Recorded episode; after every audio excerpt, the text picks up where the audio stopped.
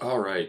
So, as promised, this is going to be the second part of the Good, the Bad, the Meh podcast that I recorded with Kevin Miller, where we break down the rest of the movies, comic book movies that were done by DC and Marvel from 2007 up until today.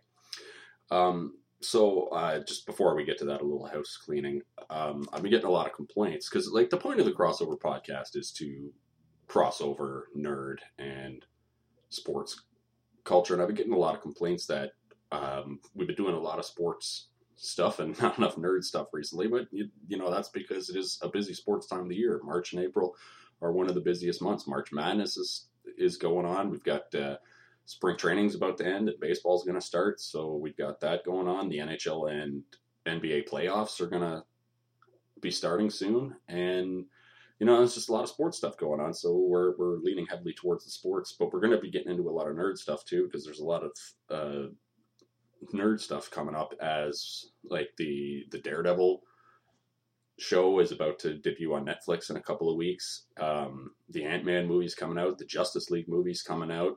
There's uh, Game of Thrones is going to be back soon. I know we're going to do a big Game of Thrones make a pod uh, in anticipation of that getting back in a few weeks. So you know we got a lot of nerd stuff coming up too. It's going to be it's a very busy time of year for the this new crossover podcast. Um, I know we got the big Daredevil show coming out on Netflix soon. Um, later on this week, we're going to be I'm going to be recording a podcast commentary track for the Ben Affleck Daredevil that came out in 2003. So I'm gonna slog through that with a couple of my friends and we'll end up doing a commentary track. So if you can find a stream or a DVD or if it's on Netflix, try to find a track for the 2003 Ben Affleck Daredevil because we're going to record a commentary track for that when we tear it to shreds. But without further ado, let's get to part two of The Good, the Bad, the Meh comic book movie edition. Um, so we get out of 2006 and we enter 2007, which I'm going to submit to you is the worst year for comic book movies the, of all time. the. Dark Ages. yeah, this is where we enter the dark ages. Um, and we're not going to spend a lot of time on these first two. I I say, think what was 2007? I'm trying to remember. 2007 that they come Ghost Rider? They come out with the Nick Cage Ghost Rider, and they come out with the Rise of the Silver Surfer. Oh, right. I forgot they even made a sequel to that. How did I forget Yeah. that? They did. Um, I'm not going to spend any time on Ghost Rider. Ghost Rider is a terrible movie. Do not see it. If you have seen it, like like just like read a book. Read if, if you're thinking of watching Ghost Rider and you're thinking of doing it so sober, do yourself a favor, pick up a book and read it. like just for God's sake, Yeah. it's terrible. Do almost Rise anything else. yeah, do literally anything else to improve your mind. Um, Rise of the Silver Surfer, also like just as terrible. The one good thing they got in this one is the CG on the Silver Surfer and Laurence Fishburne's voice voicing the Silver Surfer were good, and there was that cool sequence where he like morphs through the building.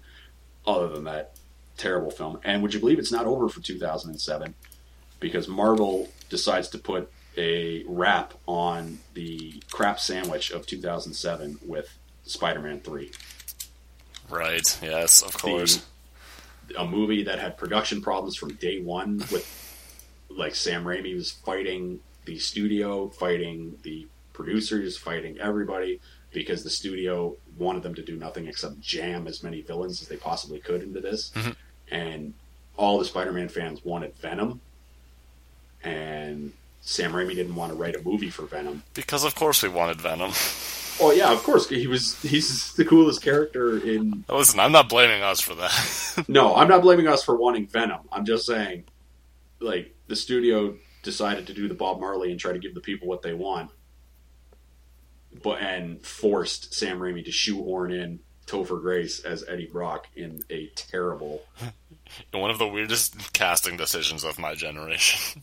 Yeah, and just uh, like, well, he was trying to go for this. Hey, you know, like Tobey Maguire and Topher uh, Grace are of similar builds. hmm Let's see what happens if one. They tried to do a yin yang thing. Yeah. Where it was like, No, I, I get it. I just and one guy stays good, and it just falls on its ass.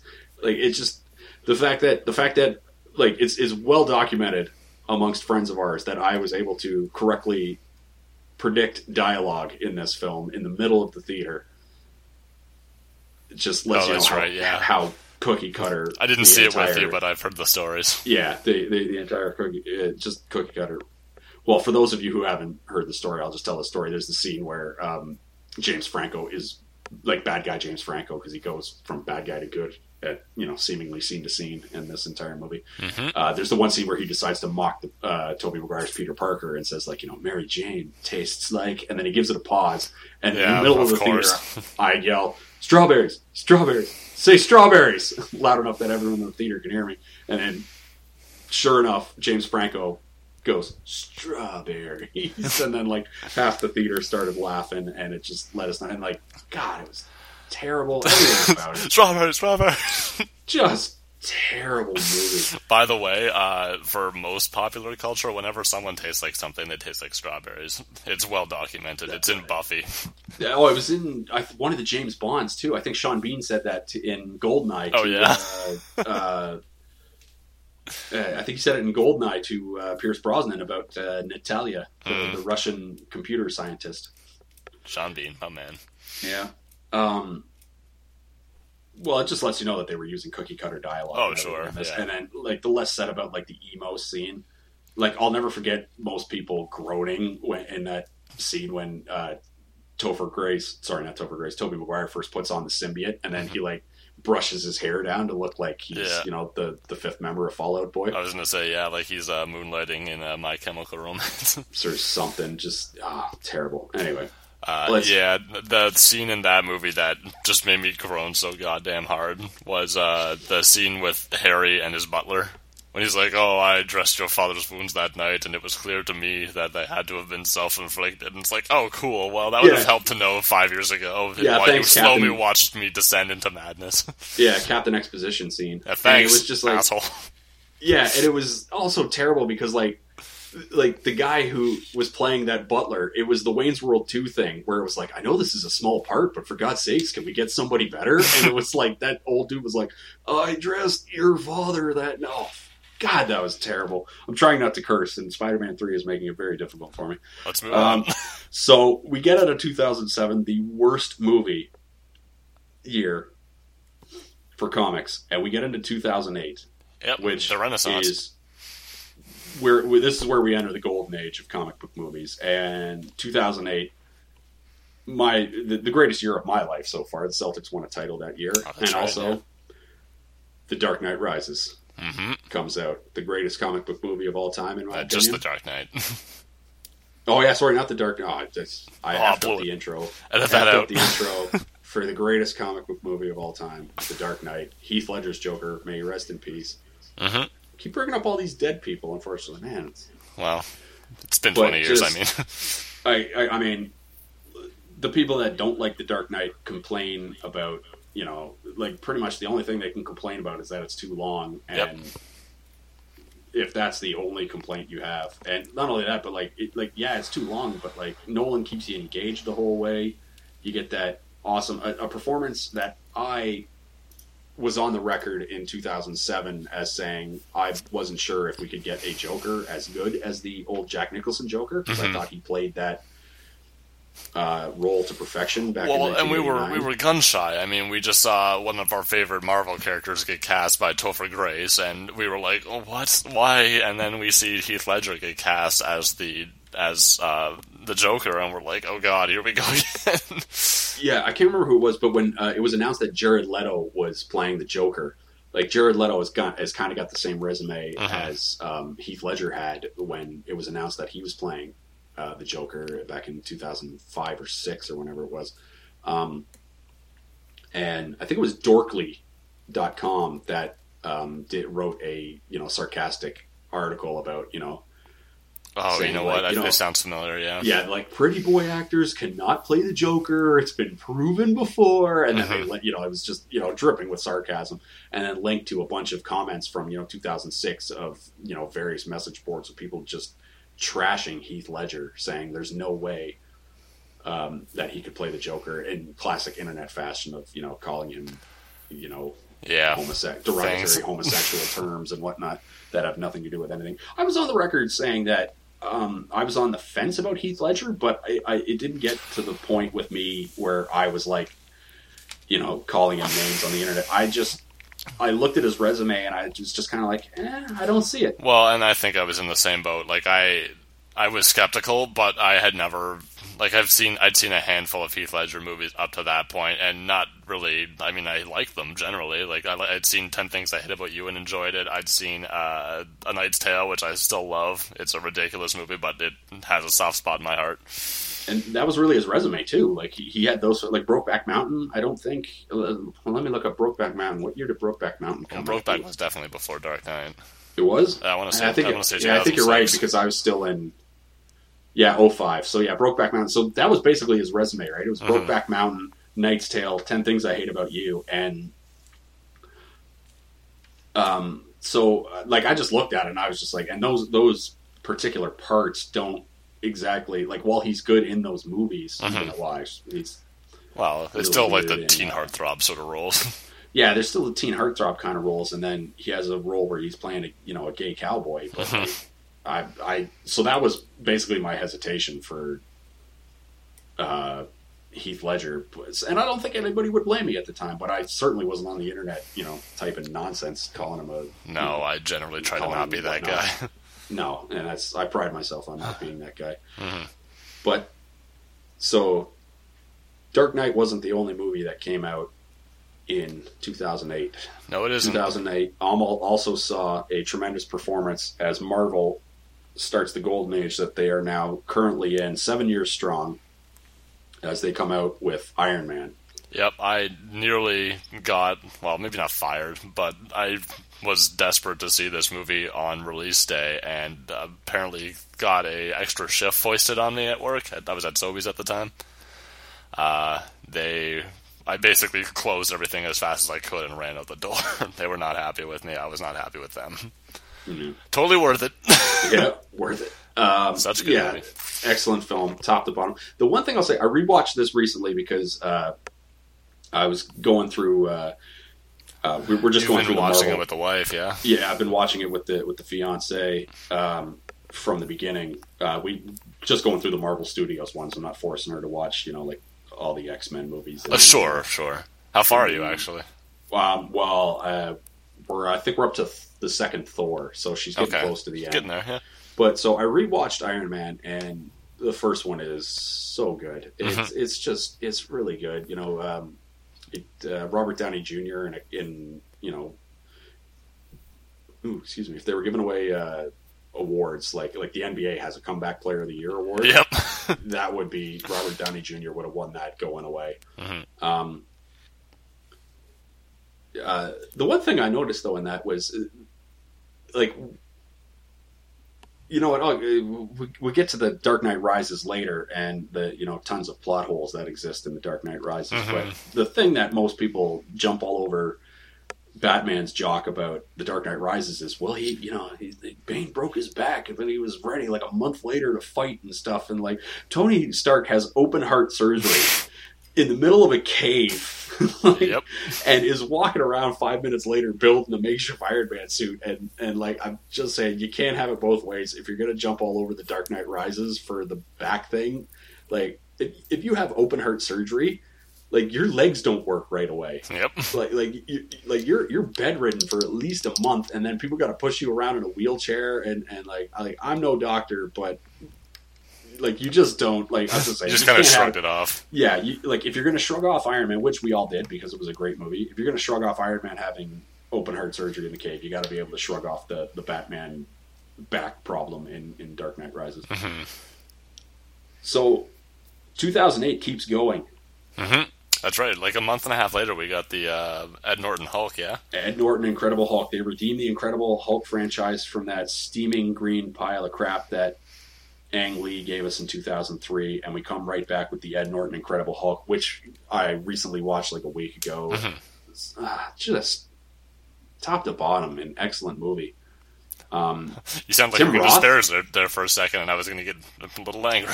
no, no, no. I have this listed as a good movie. Mhm. Um, just like Ed Norton's great. The plot line, the way that the movie is paced is incredible. The fight scenes are great. Like when the way Tim Roth goes from like, you know, he's this soldier who's like, this is what I can do, right? And Mhm. I'm I'm the best, one of the best soldiers in the world, but I'm nowhere near this Hulk. And then they give him the super soldier serum, so he becomes like uh, kind of a mini Captain America. And then he, but then he's like, it's not enough, so I got to keep juicing myself up. And he eventually turns himself into the Abomination, and they have the monster fight in the middle of Harlem. Right. Yeah. So good. But Well, and then we got the uh, scene at the end where they're basically with Tony Stark showing up, yeah, and we're like, "Oh shit!" There's you know some sort of great old Marvel universe going on here. exactly. And that's the thing that adds the to this is that they are now building a, universe Mhm. and stuff like. And that was something that they got wrong back in like the '90s Batman era because in the '90s Batman era they would mention Superman like Mhm. in Batman Forever. Uh, Val Kilmer goes like, you know, the circus must be halfway to Metropolis, and and like George Clooney at the beginning goes like, this is why Superman works alone, but they're not like, you know, setting up a multiverse and stuff like that, so Right, that yeah. we could eventually see Superman and Batman fight on the same side in the late nineties. Yeah, and there was something like that in uh, even Superman Returns when uh, like it's- it's like, "Oh, Superman's back and he's doing this stuff again," and someone's like, "Well, at least he's better than that freak in Gotham." Yeah, exactly. Yeah, they did say that. That's true. Um, unfortunately, 2008 wasn't all wasn't all you know and sunshine and rainbows because we get the Punisher sequel, Punisher Warzone, Oh yeah. which I saw 10 minutes of and turned off, and and that's as far as I'm going to go into it. Yep. Cool. Not good. Not a good movie. We're going to move on. Nope. Um, 2009. This is where it. Um, I mean, not a lot goes on in 2009, but they they make the really bad capital B A D bad X Men Origins Wolverine movie. That's the one that Oh yeah, yeah. like it was a slow year for movies. They only only two movies come out, one on each side. Marvel comes out with the X Men Origins Wolverine, Mhm. where they show the part of Wolverine's origin that we don't even want to see, and gloss over the parts that we do want to see in a two minute montage at the beginning of the movie. So Right.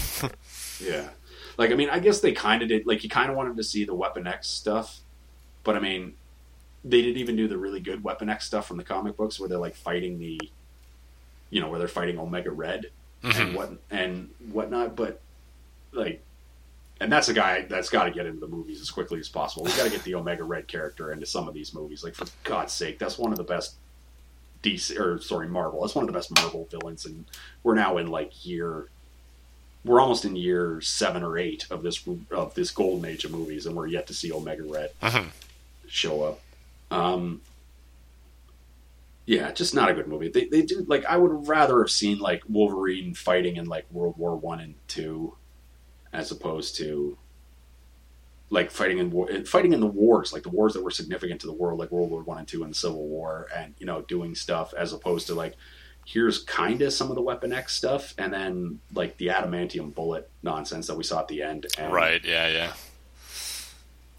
Ryan Reynolds continues to be movie superhero poison. He ruined Blade Trinity, and he ruins X Men Origin Yeah, Wolverine. and we'll and get he's up to- not done because we'll get to him later. In he 2011, back- I think. He comes back for one more appearance, but yeah, just everything about X Men Origins Wolverine terrible. Uh, DC came out with one, and this is the one that I mentioned. We mentioned it earlier, and a lot of people are gonna be like, or not a lot of people, but like you know, I say, out of the four people that listen to it, one person is going to be upset that I I included Watchmen and didn't count you know any of the other kind of independent labels. Mhm. But 2009, Zack Snyder coming hot off of uh, the Dawn of the Dead, which was a really good movie. Cooling off a little with 300, a movie that I consider one of the worst pieces of crap I've ever seen. But for some reason, people liked. yeah, I never thought I would be as bored as I was during that movie. Uh, in a movie that like features nothing but fight scenes. Yes, it's literally all it is. but fight scenes. And That people yelling at each other. yeah, it's like if you were going to plot out the the the like the significant plot, plot points in the movie 300, it's it's you know Gerard Butler's here, and then the guys show up and then they fight. And then they sort of win at the end. Like that's like that's like it's four plus. Like if you're gonna do a mind map of it, there would be four points, and like nobody makes any decisions in this. Like it's it's just awful. Um, but anyway, we're not talking about that. We're talking about now about The Watchmen, which I have as a meh movie. What do you think? Uh, uh, yes, meh. Um, the good parts of it are very good. The bad parts of it are very bad. yeah, yeah, that's exactly exactly how I, I I perceived it. And Zack Snyder had to make everything dark again. Like people harp on Chris Nolan for making things like kind of dark and gritty, but at least he's doing it with a character that was dark and gritty. Like Mm-hmm. he took all the bright colors of the Watchmen because like if you read Watchmen, it's one of the most important graphic novels of you know in, in comic book history, and like it's constantly on the bestseller list all the time. And it came out in like I think the year I was born, like 1986, and it's you know like it, he did it justice. I will say he did it justice. Like that the, the, the thing he he got really good like correct that he added to the movie that wasn't in the in the comic was that like um opening title sequence Right, explaining yeah. all the background characters of the the ancillary um oh, and, and, that came before and the, Watchmen. soundtrack was fantastic too. Yes, the soundtrack was fantastic. But like that opening uh, montage that he did with um, where it shows like stuff that we we now know, like the, the photo in Times Square of the sailor and, and the woman, Right, yeah. mixed with like the Watchmen characters and stuff, where he was like adapting that world to our world. hmm Yeah, that was really montage. interesting. I think that might be my favorite part of that movie. It was the Yeah, that was that was excellent. Not to say that that movie peaked Mhm. five minutes in, but it, it kind of did. Uh, And, uh, well, I I don't know. Like I said, I, I think that the uh, and you know, not to sound like a misogynist, but all the men do good performances in that movie, and I think the women are generally phoning it in. Well, Like it's a good Jeffrey Dean Morgan as the comedian is incredible.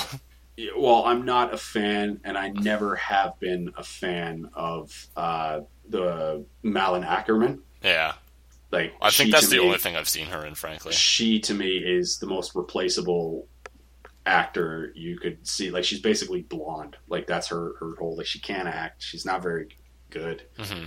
Um, Carla Gugino, I thought was excellent in that movie, though. But she's excellent in everything. I Uh, don't understand yeah. why she She's- doesn't have a bigger decent. career. Um, but like, she's excellent in everything. She was the like, first Spectre, yeah. Yeah, she Yeah. she was in. I don't know. She's never found her her niche because like you see her in movies and she's good. She was in Sin City, right? She Yep. uh, was in the Marv sequence. Yeah, you saw her on like Entourage and, and I other was gonna things like say, that. yeah, Entourage is the thing that I recognize her from. Yeah, she's in a fair like I don't know like. Uh, we'll go through Carla Gugino's IMDb on another podcast and, and break down her career. oh, good. Stay Um, tuned. Uh, so yeah, I just have Watchmen as a map. The goods were good, the bads were bad. yeah, like I liked it, but I haven't watched it again. I saw it in theater and haven't gone back. Yeah. So 2010, we take kind of a step back. Um, capital B A D bad. The Jonah Hex movie. Oh yeah, I forgot about that. One of my favorite Marvel characters of all time. DC. One of the most. Or sorry, yeah, you're right. DC. I apologize. I don't want to saddle Marvel with the awful Jonah Hex movie. Um, but one of the best DC characters, uh, one of the more underrated DC characters of all time is Jonah Hex. I love whenever they do plots. You know, I mean, they mainly use him for like the Justice Time League's travel. going back of time. Yep. They meet Jonah Hex, but like, like, but even just on his own comic, because I've always loved the old. Um, uh, just old west. Like I've always been a fan of spaghetti westerns and stuff like that. So Jonah Hex has a special place for me. But this movie is a god awful pile of crap. I will allow you to say the same thing, and we will move on. Agreed. Let's go. All right. So the next movie in 2010, um, Iron Man 2. Right. Yeah, I was gonna say I think Captain America, but no, I think No, Iron Captain Man America Two is beforehand. No, we're not there next. Um, Iron Man 2 comes out in 2010. Uh, I have it as a bad movie. As I'm saying it, though, I'm rethinking. uh, I want to move it to the meh category, but I want to put like on like a low meh. Yeah, actually, you I- know what? Now that I talk myself into it, no, this is a bad movie. I was gonna say I'd say it's closer to meh than bad, but yeah. is like because I rewatched it again with the fiance the other day. Mhm. It's got a couple of cool Iron Man sequences in it, hmm but that's pretty much it. Like Mickey Rourke is okay as Ivan Vanko, Right. But like, I'll tell you when I initially saw the trailer because they they showed the trailer for this. Um, it showed him with like those electric whip things. Oh, like And on the for- racetrack. And he had the Russian accent, and I thought it was Omega Red. So when Iron Man two, when I first saw Oh. the trailer for Iron Man two, I was super juiced, coming off the hype of the first one, and now all of a sudden it was like, oh my god, Iron Man's gonna fight Omega Red. This is gonna be awesome. And then I Mhm. looked it up, and I was like. Anton Vanko, and I was like, "Oh God, are you kidding me?" And then, so I was immediately disappointed, but went into Iron Man two with high hopes. But um, it's not a great film. Like it's not capital B A D bad, but it's not a good film. And I think at the time, a lot of people just kind of talk, convinced themselves it was a good movie because it was Iron Man again. Uh, I like that the larger universe came into it. That's where I'm coming up from mad to bad. Like we got to see more of Shield. We got to see more people that worked from him. Coulson had a bigger part. Um, Yes, uh, and Sam Jackson was in something besides just an end credit sequence. Uh, yes, very true. So that's where the movie turns around for me. Um, But the second act, basically leading up to that, where Tony's like, you know, having a party at his place in the suit and is like, you know, urinating in public and is hanging out at the donut shop and stuff like that. I'm like, what is happening with this movie? Yeah, and was really slow too. Like when you watch that, like, like yeah, that it just drags slow. on. It does. So it's Yeah. got a it's got a decent opening. Um, like I like the scenes of him when he's in Congress and he's you know going up against uh, what's his face? Garry Shandling. That's right. Yeah. yeah. um, which later turns out to be a deeper plot point, which even makes it better in retrospect, actually. Mm-hmm. Um, but uh, yeah, no, I, I liked the uh, first act. The second act, it was just like, what happened to this movie? And then We the third act, this- I think it came back. I was going to say we should preface this whole thing with a big spoiler alert at the beginning, but uh, too late. Um, I don't know. I, I feel like if it's if it's more than two years ago, it's your own fault. yeah, and if, if you haven't seen these movies by now, I mean, we said we um, were talking about Marvel movies and DC movies. Yeah, if you haven't seen these movies by now, shame on you. Um, and unless you've seen Catwoman, in which case, double shame on you. Yeah, so don't Um, let your fiance listen to anything in the last like 15 minutes of this podcast. True. Yeah, she were getting up to the stuff that she's she hasn't seen yet. Um, yeah, so I just have Iron Man two, just not great. Um, Not great, not like terrible, it drags, but, but like not great, not terrible. But I just I have it as a bad movie. Honestly, it honestly just wasn't good. Like I wanted more Iron Man. That's completely biggest- fair. No, I, I won't disagree with people who think it's bad. I don't think it's awful, but it is what it is. So we get out of 2010 and we move into 2011. 2011, like I'm going to maintain that uh, 2008. I think I said earlier Yeah, was the Your, your greatest. Renaissance year. Yeah, was the greatest movie uh, movie year of all time. Um, 2011 is going to be the argument if you're going to argue which year was better for comic book movies. Hmm. Um, 2011 is certainly Marvel's best because, like, t- the thing that drags down 2008 is their Punisher thi- uh, Punisher movie. Okay, yeah. But 2009 or, or 2011, they come out with three movies that are just watchable and excellent. We'll get into the individual. The first one is X Men First Class as they reboot Oh, the right. Oh. X Men universe off I- of that terrible Bryan Singer or not Bryan Singer, Brett Ratner nonsense Mm-hmm. X 3 Uh, with a few minor points, I think that this. It's it depending on what day you ask me. I think maybe a third of the time this is my favorite X Men movie. Yeah, I have it. Probably is my favorite one. It's it's a great film. Everything they do, like like they do all the all the campy stuff, like when they're you know recruiting. Oh yeah, the montage. Yeah, like when they're doing the montage and they're recruiting, like they get everything right. They get the seriousness of the stuff right in this movie, like the opening scene with uh, Kevin Bacon. And any movie where they make Kevin Bacon, like, like you know why you know this is a good movie. You watch this movie and you go, Kevin Bacon is excellent. Why didn't he have a bigger movie career? Right? Like, and like, uh, like Kevin Bacon was excellent. They had like they got everything right to like down to the like the, the hard gritty stuff, like when he was in the internment camp in World War II and Kevin Bacon like shot his mom. right. Yeah.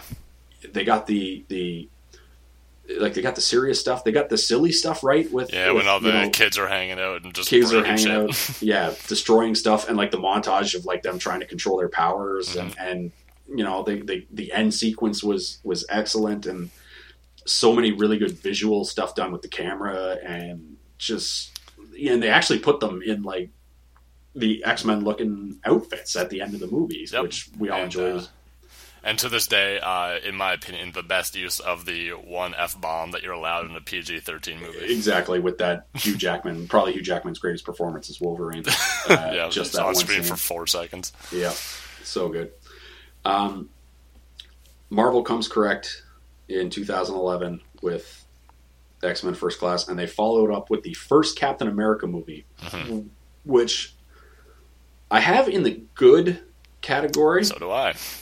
But when I rewatched it with uh, the fiance the other day, I might downgrade it to a meh. Oh yeah. I thought about downgrading it to a meh. What changed your mind? I changed my mind and I went back to calling it a good movie for one specific reason because they proved in this movie that you can have a Boy Scout in 2000 in, nowadays in 2011 like like after 2010 2011 even up to 2015 now Mhm. he's, the Captain America character is still in movies Yep. Chris Evans they prove that you can do a Boy Scout character you don't have to do like an anti-hero character where Wolverine you're you all know, like- dark and gritty and you're Yeah, violent where, and where he's like, I'm a good guy, but I'm violent and I'll do stuff and I don't necessarily hang out with the team or like, you know, Batman does that too a little bit, right? Mhm.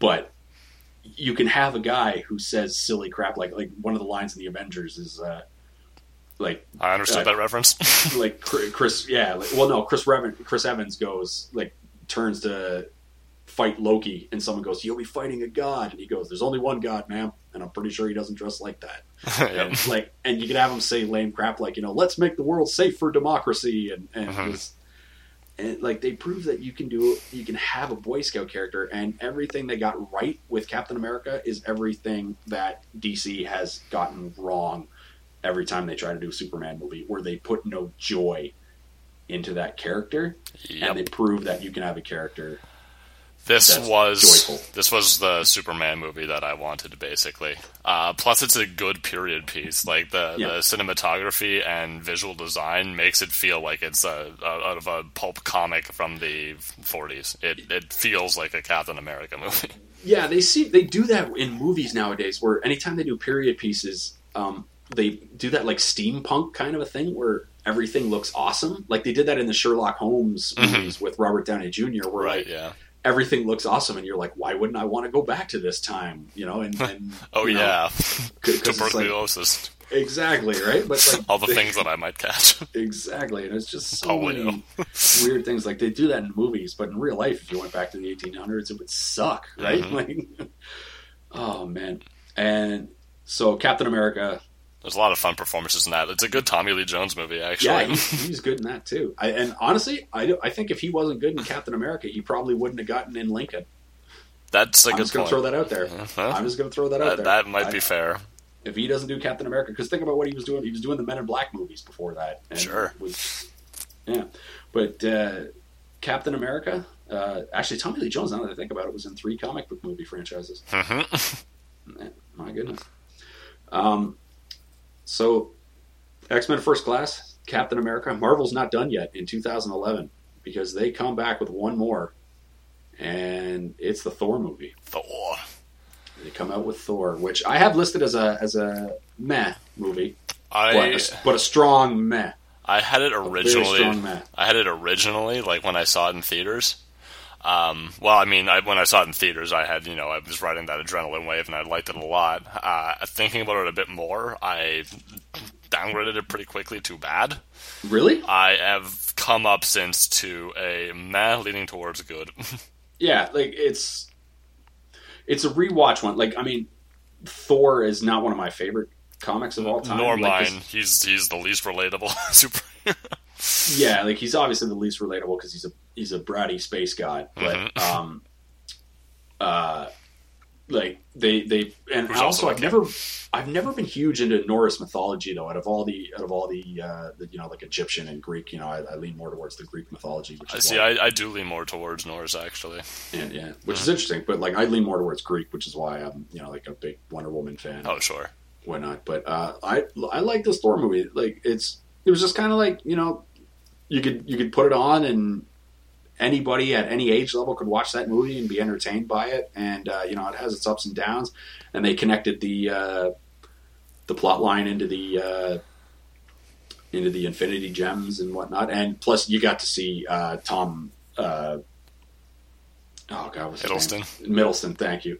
Uh, who just owned that movie as Thor or, did, or as yeah. Loki? Sorry. And we got uh, more sassy Coulson. Yeah, that's true. Um, the thing that I like a lot about that movie, especially, and, and I point this out to people who don't, I don't know, maybe maybe the average person doesn't notice it, but I noticed it in a, in rewatches, and maybe I even noticed it in the theater because it was super weird watching in 3D.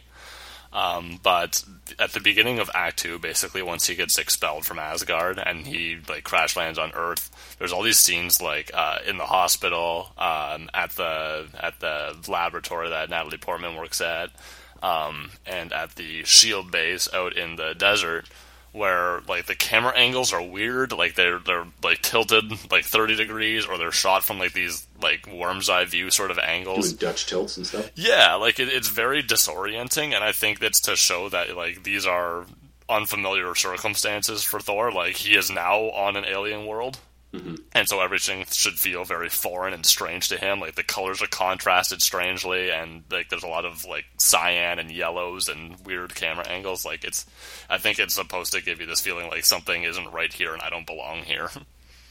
but about Yeah. Earth of all things, it's interesting. I don't know. That's one man's opinion.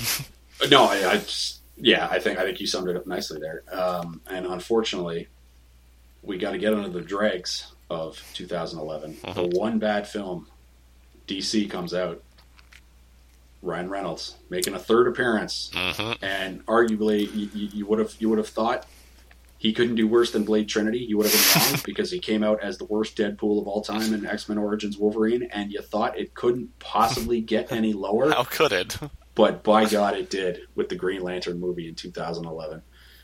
It's just the, the only good thing about this movie is the people who did the the CG. Actually, you know what? The CG wasn't even good because the costume looked terrible. So I take it back. Everything was terrible about this film. I was gonna big up the the guys who did the computer for it, but the one good thing of this movie, and it only works for ultra nerds like you and me, is they had the Amanda Waller character.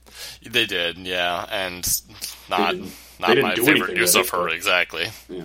Like so, it was like, oh, cool. There's a name I recognize, but it doesn't matter because they're not going to make a franchise with this. So Yeah, and like the hilarious part was like Sinestro at the end for no reason puts on the yellow ring and then morphs into you know yellow core Sinestro, and Yeah. they're like, "We're gonna get a sequel It's For like, literally no you're reason. not. oh, Terrible boy. movie. Let's move on. Uh, so, 2011, arguably the greatest, one of the greater years of comic book movies. Uh, 2012, uh, not bad. Uh, Avengers comes out. Like all these, uh, 2008 to 2004, we go on a journey of let's see, one, two, three, four, five, six movies Mhm. to get to the Avengers, where we built up characters, we introduced bad guys, all to get to this moment, which is the Avengers 2012. Great film. I like it a lot. Yeah. I have one pet peeve with it that someone pointed out to me, and I notice it every time now. I don't know if I want to poison you. No, I'll go right ahead. uh, take a shot every time someone says, "What's your play?" or "That's his play," or something about a play, as in like this is his plan or his scheme. They say it so often in that movie.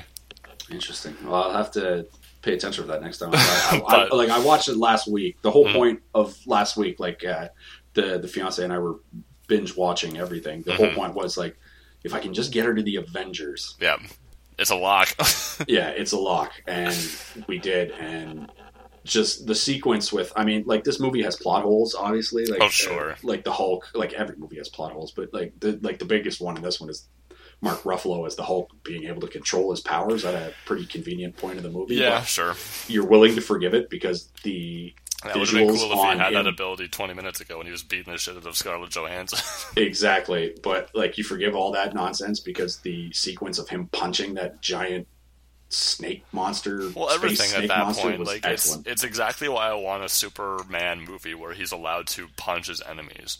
Yeah, It's because it, it, it feels awesome, and like he does it when he you know picks up Loki by the ankle in the middle of him grandstanding and just pummels him into the floor time after time, and then like the the scene where he I don't know. He's I think they're in a train station, a Grand Central Station or something like that with Thor, and they have like this, yeah, we just beat the bad guy moment. And they just punches Thor for no reason, Yeah, that was good. and you're like, okay, but uh, no, everyone like, despite it being an ensemble cast at that point, and uh, you know Tony Stark still being the the one that you're probably paying most attention to, everyone's got a good character arc in it for the most part.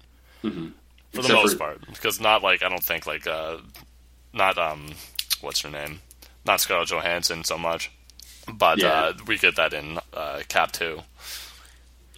Um, yeah, so Avengers, I think we're both gonna call that a good movie. Call it a good, absolutely. It's uh, Now- my favorite Tony Stark movie. Yeah, we're getting back to the capital B A D bad, Mm-hmm. um, because I don't, for the life of me, could never figure out why this is a real movie. Um, Ghost Rider Two. Nick right. Cage is back. Nick Cage is back for a second ride as the Ghost Rider. I just oh, Second ride.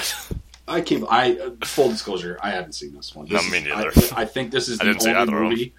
This is the only movie on this particular list that I have not seen at least like a half hour of. Other than actually, it's this and Punisher Warzone. Those are the only ones where I couldn't get through more than Mm-hmm. fifteen minutes of it. Um, Moving right along. yeah, moving right along. Uh, Amazing Spider-Man. They reboot the Spider-Man universe, Mhm. uh, and they decide to do a kind of hipster reboot with the Amazing Spider-Man, starring Andrew Garfield. um, not good. I have it as a bad movie. Yeah. Uh, no.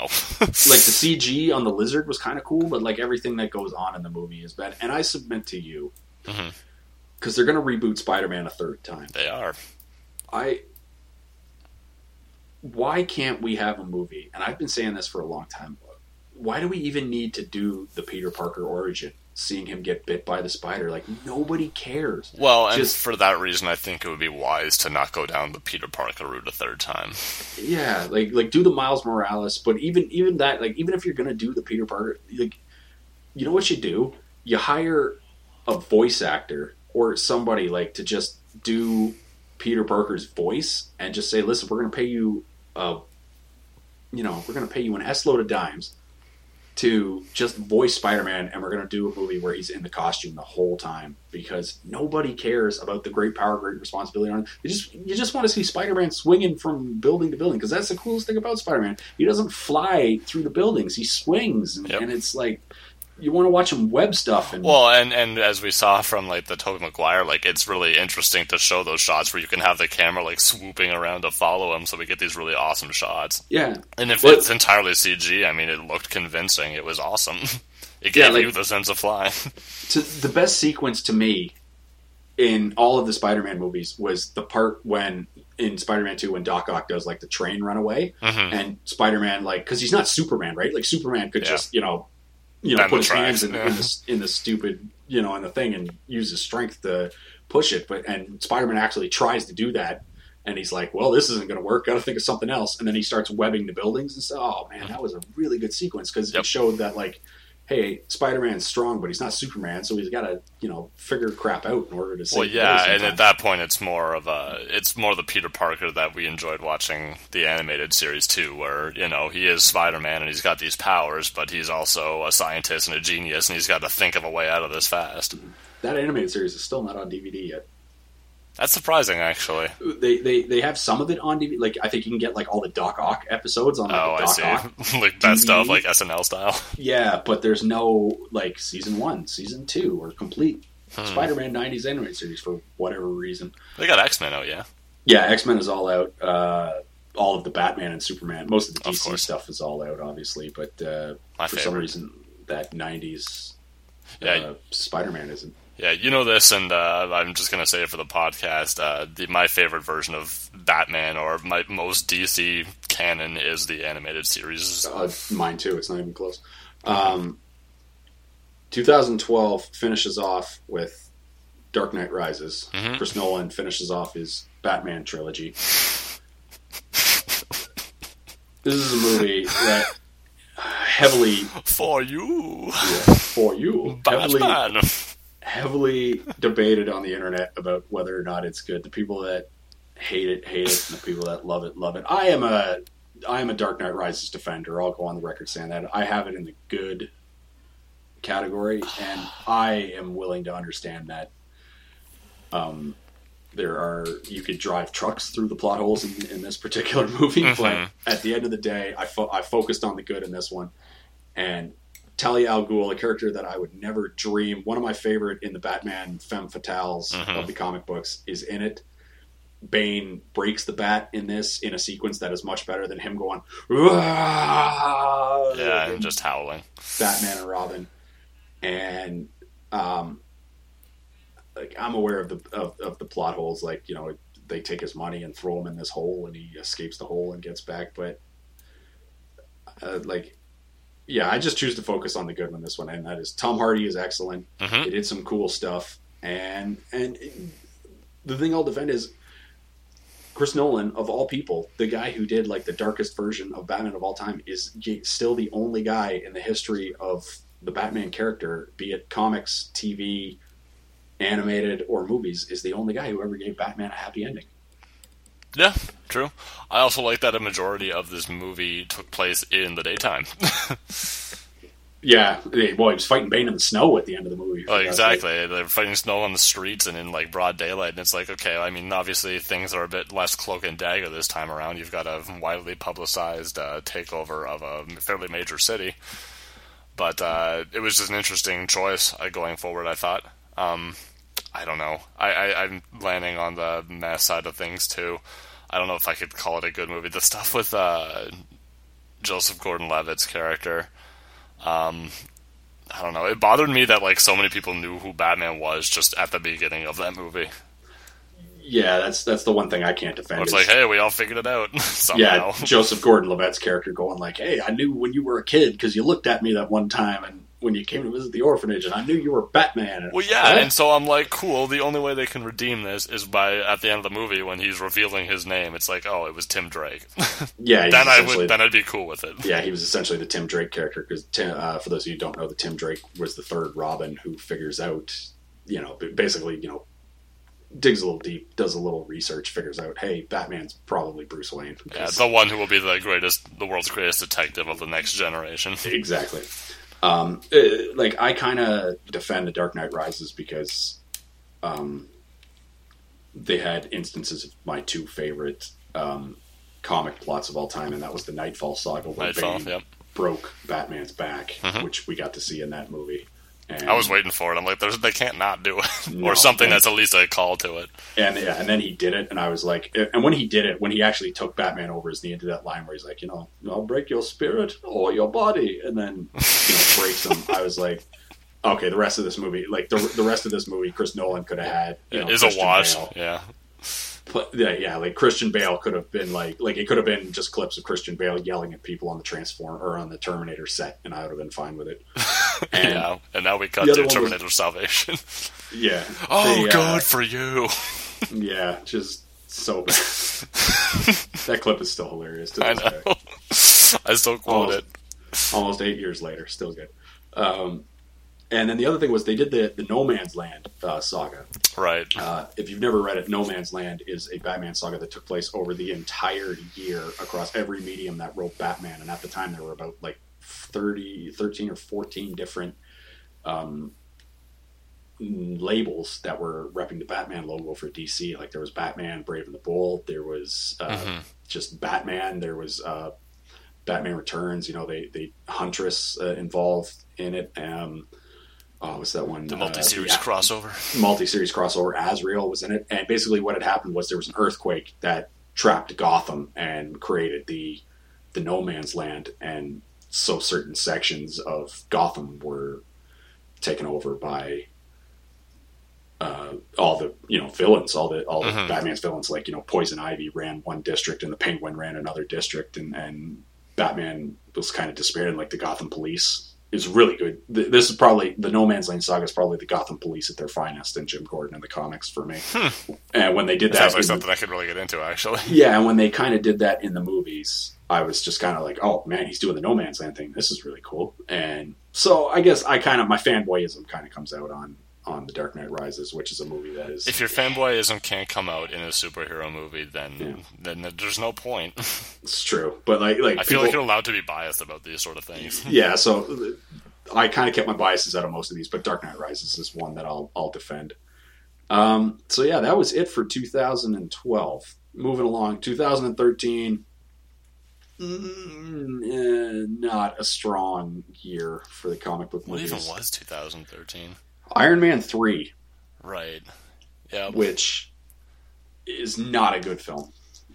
Terrible. It's, it's not even really an Iron Man film. Like if you watch Screen Junkies did Mhm. the honest trailers for this, and they their you know tagline for it was like, you know, Tony Stark is regular man in Iron Man 3, and because like he never wears the suit in this movie, hmm and For more than like eight seconds before it gets torn apart. Yeah, and it like breaks down, and like he, you know, he, he puts on like seven different Iron Man outfits in this one. And the thing that pissed me off the most is one of the worst M Night Shyamalan style twists of all time was the Ben Kingsley who was Oh, slaying yeah. it as the Mandarin for the first half of the film, and then they turn him into a joke when they say, "Oh, he's not really the Mandarin." And, Literally a joke. yeah, and it was oh god, just awful film. Um, and and actually, like you can take Iron Man three completely out of the continuity of the because nothing occurs in that movie that um. I like it was just the studio. I think trying to get one last uh, paycheck off the Iron Man It cover. makes the series seem so much smaller because, um, like, there's all this stuff going on with like the President and Air Force One and yada yada, and you're like, where's Captain America or Shield during any of this? yeah, it just it wasn't very good. And Marvel did not follow it up very nicely with the Wolverine, the the the Japan one. the Japan one, yeah. Which to, uh, like I'll I'll submit to you the only good part of that movie was the fact that it took place in Japan. I refuse to see that movie. You haven't seen that one? No. D- yeah, I, I, I will not see it. No, it's terrible. And, one, and again, one of the best villains and underrated villains that they have is the Silver Samurai, and they make him basically a mech suit at the end of the movie. It, wa- yeah, it wasn't good. It was terrible. Isn't that what they Like, did in the uh, Ninja Turtles reboot? I, I don't know, maybe. well, yeah, just awful. I haven't seen the Ninja Turtles reboot yet, but yeah, I, I, I heard that they they completely changed it on the fly because people were ticked about that the one- that one white dude was was going to be the Shredder or something Mhm. like that. So they they fixed it on the fly. Um, yeah, the Wolverine's not a good movie. Um, the best part of it is the PS scene at the end, like and like like, and like the Silver Samurai like steals Wolverine's like adamantium. So technically, in the continuity of the X Men movies, Wolverine doesn't even have an adamantium skeleton anymore. huh.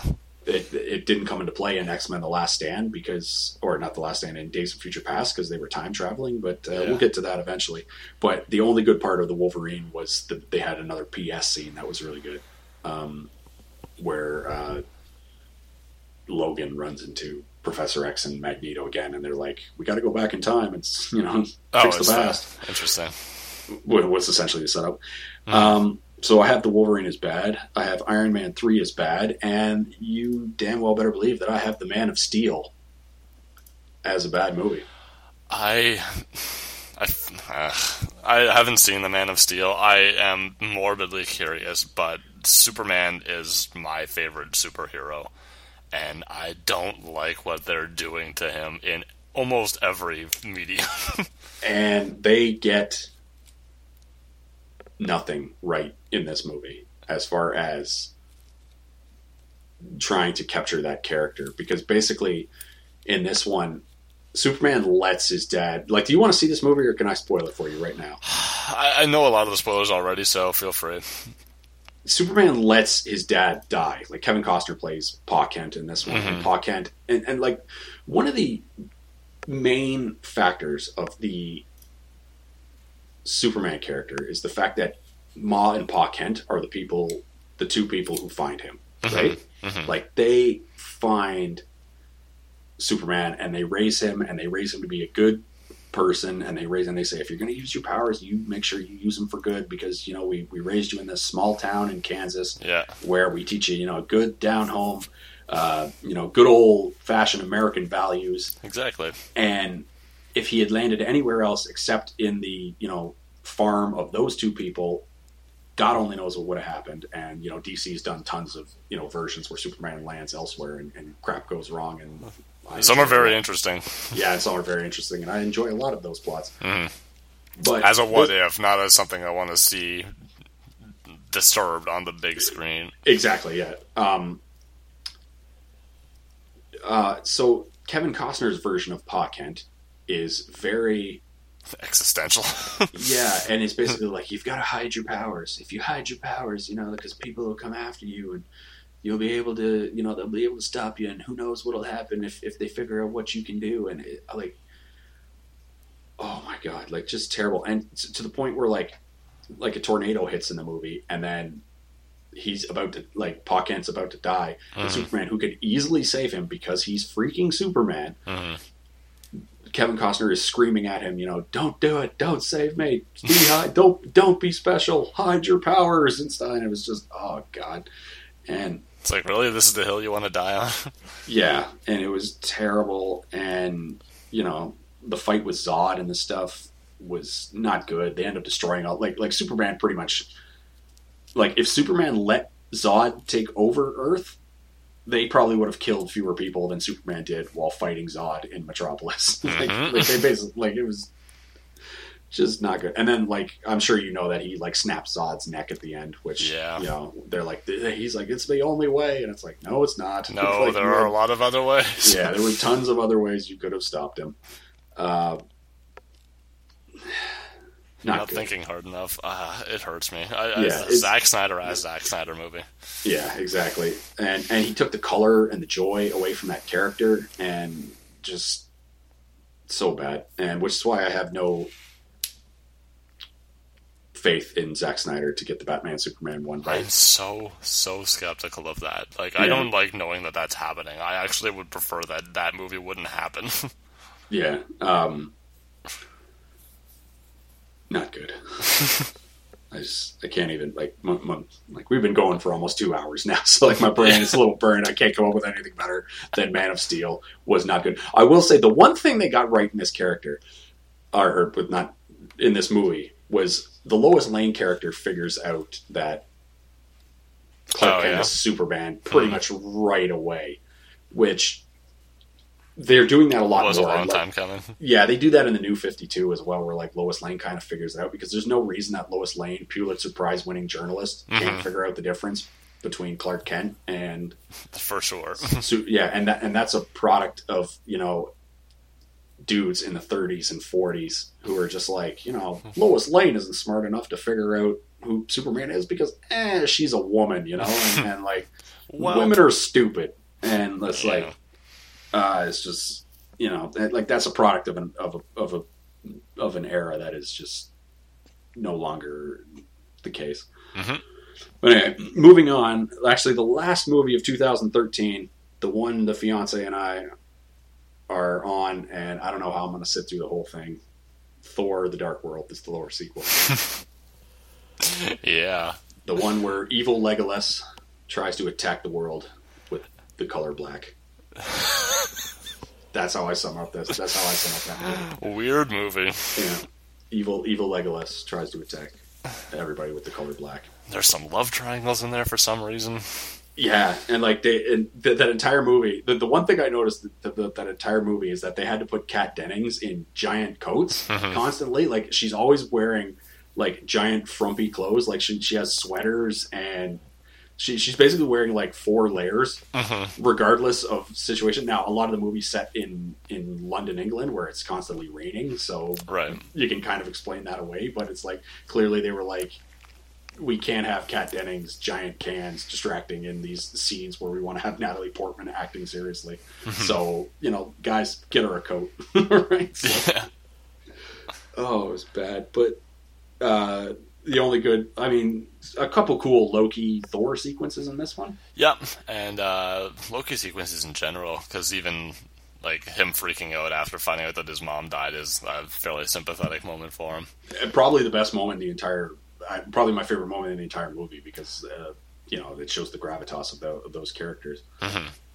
Um, I would say that the, I think the best thing to come out of this movie is the uh, the same time Marvel Agents of Shield episode tie-in that they did. That was a pretty decent episode. Oh, I didn't see that. Tell me about that. Um, it doesn't tie in a whole lot. Basically, what's happening is it's like, oh, here's the aftermath of what's happening, and so the team, like the crew of the the cast of the TV show, they go to London in the aftermath of this enemy ship basically exploding after Thor has saved the day. Um, and they're like collecting, like it's going through the wreckage and trying to see, you know, oh, this is an alien artifact, you know, put it in the box, we're gonna take it back to base, sort of thing. You know, make sure it doesn't fall into the wrong hands, sort of like what happened after the events of New York. Um, because that whole show is a lot of, you know, aftermath of these bigger things that are happening. Um, good show, by the way. Uh, I would recommend it. it. Watch a whole season at a time. I wouldn't recommend doing it weekly. Um, but the plot of this one is basically it's kind of like a epilogue side story. Uh, so it has really nothing to do with Thor, but it has to do with Asgardians. What they find is that there's these um, artifacts that were brought uh, to Earth during some of the ancient wars. That basically is how Earth Norse people found out about Asgard and came to worship them as gods. Uh, so there's this berserker staff, and uh, there's this legend about this warrior who came to Earth and fell in love with, you know, with Earth, um, and uh, decided to stay, and so gave up his power by breaking his berserker staff into three pieces and hiding it, and you know, a couple hundred years after that, he was drunk and talking to somebody and basically told the legend about it, and it became like this poem that was handed down and ruined after generations. So everyone there's some there's like this Norse terrorist group in the present day who was trying to decipher this poem to find the pieces of the berserker staff, which they believe is real, so that they can gain power and kind of you know anarchy in the in the Nordic countries. So it's really interesting. It's uh this each piece of the staff could basically taps into the darkest, angriest part of your psyche and releases all this pent up frustration, and you just become super strong as long as you're holding it and they're trying to assemble all three pieces to, for like you know ultimate strength. It's it's pretty interesting. That actually sounds pretty cool, and based off of that description, I am going to start watching Marvel Agents of Shield now because I have not yet done that. Watch it. the, the first season's good, uh, especially in the in the last few episodes, which are the aftermath of Cap Two. sounds good. Um, I have Thor: The Dark World as a bad movie. Mm-hmm, as do I yeah, it's, it's got a couple redeeming factors, but not enough to bring it up to a meh. Yeah, like the, like the, I, the couple good Loki scenes and the sequence where the uh, dark elf people first attack, like when they, they get themselves captured and escape the prison and mm-hmm. attack Asgard. That's that movie peaks with that. After that, it's, it's I I will give I, I I don't know if I was supposed to laugh during this part. I don't think it's necessarily great to have comedy in your uh, final battle sequence, but you know maybe we'll discuss that when we get to Guardians of the Galaxy. Um, but uh, the scene where they're basically shifting from one realm to another because of the magic of the ether or whatever it was, and the hammer keeps redirecting itself and like flying out into space and stuff. I thought that was pretty funny. Yeah, the, that was a pretty cool sequence, and it allowed this you know the guys with the CG to get a little have a little fun. Yeah, have some, and, get get a little nutty. yeah, and that, yeah, that was kind of fun too. but overall, not a great. Like I said, the basis of the movie is evil Legolas is attacking the Asgards with the color black. Mm-hmm. So, not a good film. So that wraps up 2013, and that actually is it for DC. DC Man of Steel was the last uh, movie that DC went with, and they are not making. A, they haven't made a new movie and won't until 2016 when they're doing the Batman, Superman, Dawn of Justice, and the Suicide Squad movie, mm-hmm. which we'll have to do an entire podcast on the Suicide Squad movie where you talk me off a ledge. I, I think I'm on the ledge next to you, but yeah, just well, you're gonna have to grab me and either jump off with me or, or pull me back because I don't I know. Don't I, I, I think that I can see perhaps more redeeming stuff in it. I think you're too close to the Suicide Squad. That's true. That which is why I can't. Which is why I need you because you have to you be know, reasonable. I'm too. I'm in too deep. I'm in too deep with the Suicide Squad. All right, so we cap. Well, we're getting close to the end. We're in. You know, if this was a Chris Nolan movie, we're we're at 207 right now, so we're entering Act Five. I was gonna say yeah, so we're getting close to Act right Six. Now. Let's go. yeah. So last movie, 2014. Only Marvel came out this year. They came out with four films last year. Three of them were excellent. One of them was a horrible piece of crap. Uh, we're going to start off with the mere fact that this particular movie was not my favorite comic book movie of 2014 lets you know how, how much better the world is doing Mhm. with comic movies because the fact that Captain America Winter Soldier was my second favorite movie of last year. It's hard to pick. Uh, I again, depending on my mood, either that or Guardians of the Galaxy. But Winter Soldier was far and away the best Marvel movie up to that point. Yeah, I think I think Winter Soldier. I just I think I had more fun with Guardians of the Galaxy, but now that I think it, Captain America Winter Soldier is probably the best movie Mhm. out of all of these. Even though they did that thing where like, you know, we're gonna pretend like people have died that they've been doing for like nine movies now, which is the biggest problem with the Marvel movies, quite frankly, is that they Yeah. kill all of their characters. yeah, but I feel like with someone like, I mean, I'm not allowed to spoil this one Spoiler alert: We've said it before. Spoilers. If if you're still listening by now, throughout. With someone like Nick Fury, it makes sense, Mhm. right? And they fr- frankly should have seen it coming. Of course, they didn't kill him. yeah. Like he, he seems like the kind of guy because of who he is and who he works for and what he is the head of that you know he Yeah. can lay low for a long time and only reappear when it's advantageous to him. So that I was fine with. I actually I didn't see I saw this movie before you. Uh, I think I saw it opening weekend in theaters, and you hadn't seen it. I think for maybe a couple weeks after that. Um, but I wanted to actually text you during the movie because I knew you would love it so much. Because that movie, I'm like, oh man, this is Captain America and Shield meets Metal Gear Solid one and two. Like this is totally up our alley.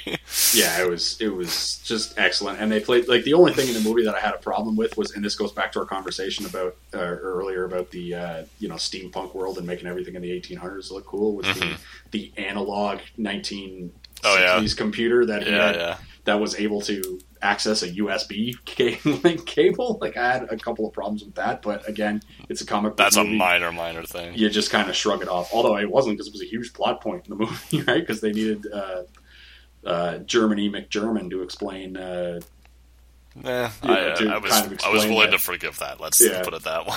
yeah, it's true. To explain that Shield was was you know Hydra was in Shield the whole Mhm. time, and so it was really good. Uh, but yeah, everything about that, like you said, the, the fact that you didn't know who was on whose side until the very end in that movie, it was Mhm. it was very and like the one sequence where Captain America figures it out and he's standing in the middle of Shield, and he's like looking around at everybody in the.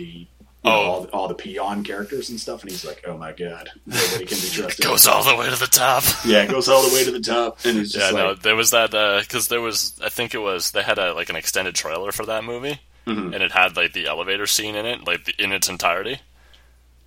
"Yes, So it was it was like, huh? Why would that ever happen? Yeah, and like Robert Redford was just Oh, excellent. Like everybody, it was great film, great film. Um, so Marvel, the next movie that comes out is Days of Future Past. hmm Yep, they follow that up with a really good, probably my personal favorite X Men. It's either this or the Phoenix Saga from the early '90s. Is the the Days of Future Past uh, saga in the original version of the comic? Kitty Pryde is actually the one that goes in time to save the future, but because we're paying uh, Yeah, an exorbitant amount of money to see uh, Hugh Jackman. Hugh Jackman's the one who goes back in time to save uh, save the future, and just a great film, and it accomplished the ultimate goal of the film of going back and erasing everything that Brett Ratner destroyed with Yep. the third X Men movie. I think that was the best part of it, frankly. yeah, Um, I, I, I'm a little bit torn on this. I'm not as big. Uh, I saw it with our friend Dave, and I'm not a big as big an X Men fan from my childhood as uh, you and he are. Um, so the movie, in a lot of ways, felt very fan servicey to me in a way that was, you know, I'm not the fan that they're servicing, so it didn't appeal to me as much. But uh, there was still a lot to enjoy there. Like I'm not saying it's not a good movie. I'm just saying that you definitely enjoyed, you got a lot more out of it than I did. yeah, definitely uh, more fan servicey. Uh, the most fan servicey movie that has come out probably until we get that Batman Superman movie. oh yeah, Yeah. um, but Days of Future Past, excellent movie. Now we're not going to end on a bad note, so I'm going to mention the fact that Amazing Spider-Man two came out in 2014 hmm and was a horrible piece of crap. And the only good part of this movie was the fact that um, Emma Stone's uh, Gwen Stacy character died, as she does in the comic books and everything else. And it was good because we need to get Emma Stone as far away from the Spider-Man franchise as possible and get her back into real movies. Uh, now I have heard that if you cut out all of, if you only watch like the 15 minutes of screen time that Jamie Foxx has, it's awesome. Oh yeah, I love I've, I've, I've heard that. And I can't believe Jamie Foxx followed up uh, Django and winning an Oscar with playing Spider-Man a- movie. uh, yeah, playing, mi- playing uh, one of the Sinister Sticks. Yeah, and like not even one of the cool members of the Sinister Six, right? Like effing Electro, man. Electro. I control electricity, and it's like, uh, well, that would be very powerful in real life, but You want electricity? Here's all of it. Oh Yeah. no, too much power. God, Is that how they beat him? I assume that's how they beat him. I don't know. I didn't even. It's, it's classic 1960s uh, Spider-Man. Yeah, it really was. I just I forget how they beat. I blocked most of that out of my head. Like I said, the only thing I remember, like the sequence when Gwen Stacy was falling, Mhm. the way they did that visually was cool, and I, it was kind of corny because like you, you get like Spider Man, he tries to like like he shoots his web at her, and like Mhm. it follows the web go down, and the web kind of turns into like a hand. So it's Okay. like it, it goes into like the shape. It doesn't turn into a hand, but it goes into like the shape of like you know four fingers and a thumb Mhm. and as he you know attempts to grab her but he wasn't able to save her and she dies but like i said getting emma stone as far away from the spider-man franchise as possible get let, let's get her back into some real movies Yes, please. so the last movie we're going to talk about Woo! is the last one that came out and it was the surprise hit great movie top to bottom guardians of the galaxy Yes. Vin Diesel. Um, why was he passed up for an Oscar? For the Galaxy? I don't know. I think generally you need to see mo- say more than four words. No, I don't. No, I don't think so. I think, like, what more does Vin? What more does Vin have to do to get an Oscar? Is, is what I'm asking. Well, this is this is uh, yeah my favorite Vin Diesel voice acting role since the Iron Giant. and he was excellent in that too. I mean, like I said, like like how about like I was saying earlier. I was saying earlier, we need to get have, just have someone Super Spider Man be in the in the costume the whole time and just hire a guy to do the voice. Why not Vin Diesel? Let's get Vin Diesel as Spider Man. Mhm. Yeah, there we go. Right there, I just rebooted Spider Man right then and there. We're good. we don't we don't need anything else. Fun movie. Uh, yeah. Uh, terrible villain, I think. But other than that, In Guardians of the Galaxy, well, uh, they they, they oh, here's the thing. I'm not familiar with Guardians of the Galaxy. I imagine that most people going into this movie aren't. They didn't Yeah, do a great a, a job I- of explaining uh, Lee Pace's motivations as uh, I as think uh, I wow, was I one the of the. even. I think I was one of the uh, Ronan the Accuser. That's I it. think I was one of the ten people who had actually, you know, heard of the Guardians of the Galaxy before that was a movie, and Mm-hmm. then everybody Wikipedia'd it. Um, I didn't read the Guardians of the Galaxy, so I didn't have a deep understanding of it. But I knew that, like Ronan the Accuser, I knew because he'd been used in the Infinity Wars and whatnot. So I see. And Ronan's kind of a cool character. Uh, Well, I'd heard of Guardians of the Galaxy and I'd heard of Star Lord, but that was literally all. Yeah, and they definitely use him as like like they they basically take ten seconds to explain that he's in favor of genocide, and that's his sole motivation. Well, sure. I mean, they're just like this guy's evil, and we know that, and so let's move on. Be, exactly, and that's all you need in these movies, and that's that's the formula that Marvel has figured out that DC is still yet to figure Well, out. Well, sure. And I like- mean, the movie wasn't really about him. It was about this unlikely band of heroes coming together. Yeah. Uh, so yeah, that's it. That's it as far as our grade. So we're you know getting probably going to have to split this into two parts uh, as far as podcasting goes because I don't really want to release like a two and a half hour pod. But let's go rapid fire here. And okay, so we're going to go rapid fire real quick here, and I'm just going to have you say on a scale of one to ten how excited you are for these next few comic book movies that are announced Ooh, okay. uh, in production. We know coming out next year. Marvel has Avengers two: The Age of Ultron. Scale of one to ten. Oh, eight.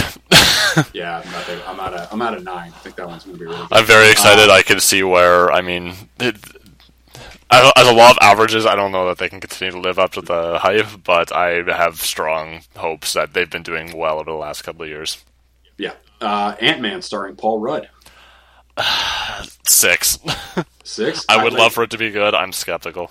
Ant Man, not my favorite. They're not doing the Hank Pym Ant Man either. Exactly. Uh, so I'm not sure how this is going to go, but I'm going to give them the benefit of the doubt. So I'm at like a like a 6 seven. Mm-hmm. That's what I'm I'd say saying. seven. I'm going to go seven for Ant Man. The Fantastic Four reboot. I'm morbidly curious. I'll say four.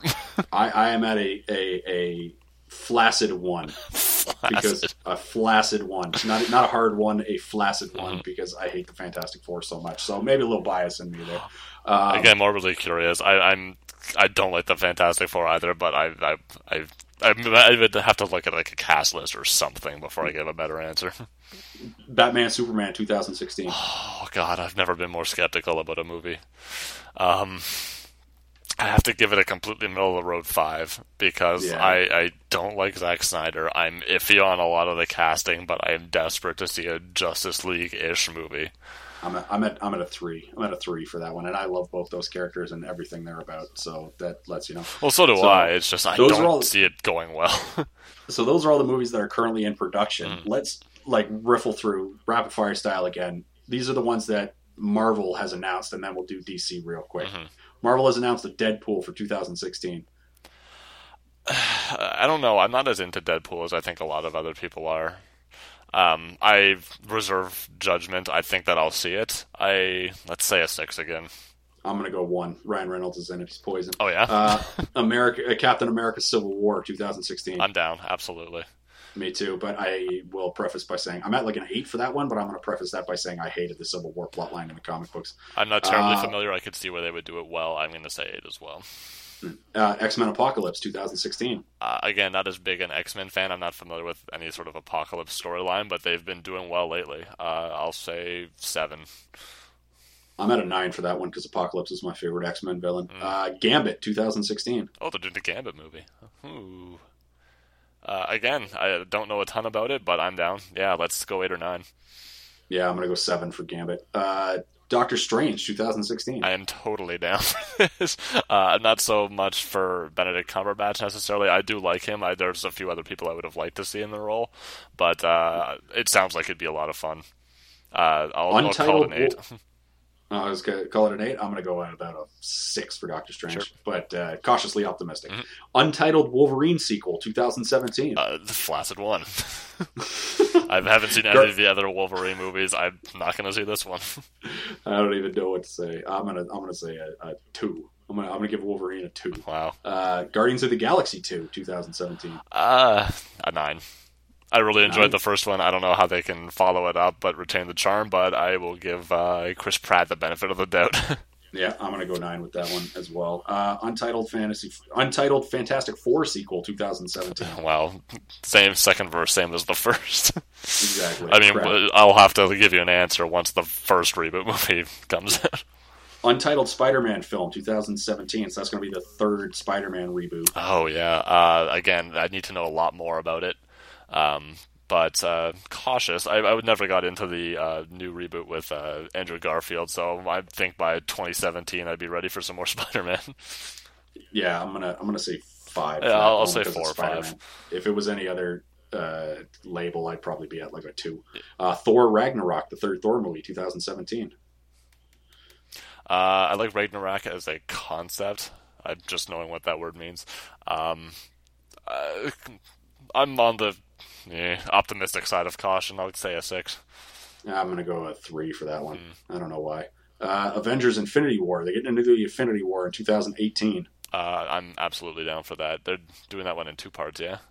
Yeah, Yeah, I'm. yeah. So I'm in. Infinity War Part One is 2018. I mean, I'd have to see how the second Avengers treats me before we get there. I mean, obviously, there's several years in between now and then, but uh, nine, eight. All right. Yeah, I'm gonna yeah I'm gonna say I'm at a nine for that one. Uh, DC now, the Suicide Squad movie, 2016. Uh, that seems like it could be the Guardians of the Galaxy with characters that I know better. Uh, I I'm so. gonna say that's a the, nine. That's the goal. I'm gonna say a nine, but again, I'm I'm, I'm- I'm skeptical at- of DC's ability to do that sort of movie. Yeah, I'm I'm at a super 12 for this because it's my favorite, you know, comic book go, going right now, but like Yeah.